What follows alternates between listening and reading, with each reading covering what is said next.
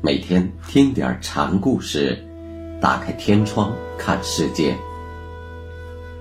禅宗登陆一节，今天我们大家一起来学习罗汉贵琛禅师的第二个小故事，题目叫“栽田博饭吃”。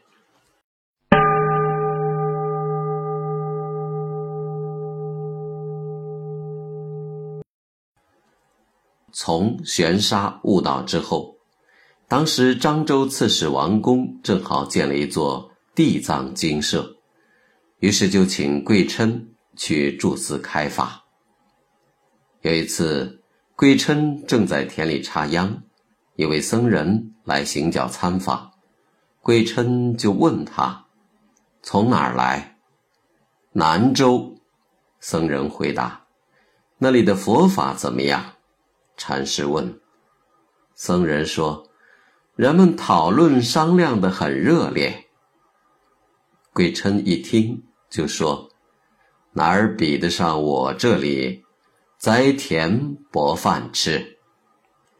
这里的这个“博”是渊博的“博”，同搏斗的“搏”都是正的意思。从这段谈话里可以领悟到当年。玄沙禅师说的“找遍天下也找不到一个会佛法的人”这句话的现实含义。南州的和尚们整天热热闹闹的用嘴皮子炒佛法，实际上是当时禅门带普遍性的流弊。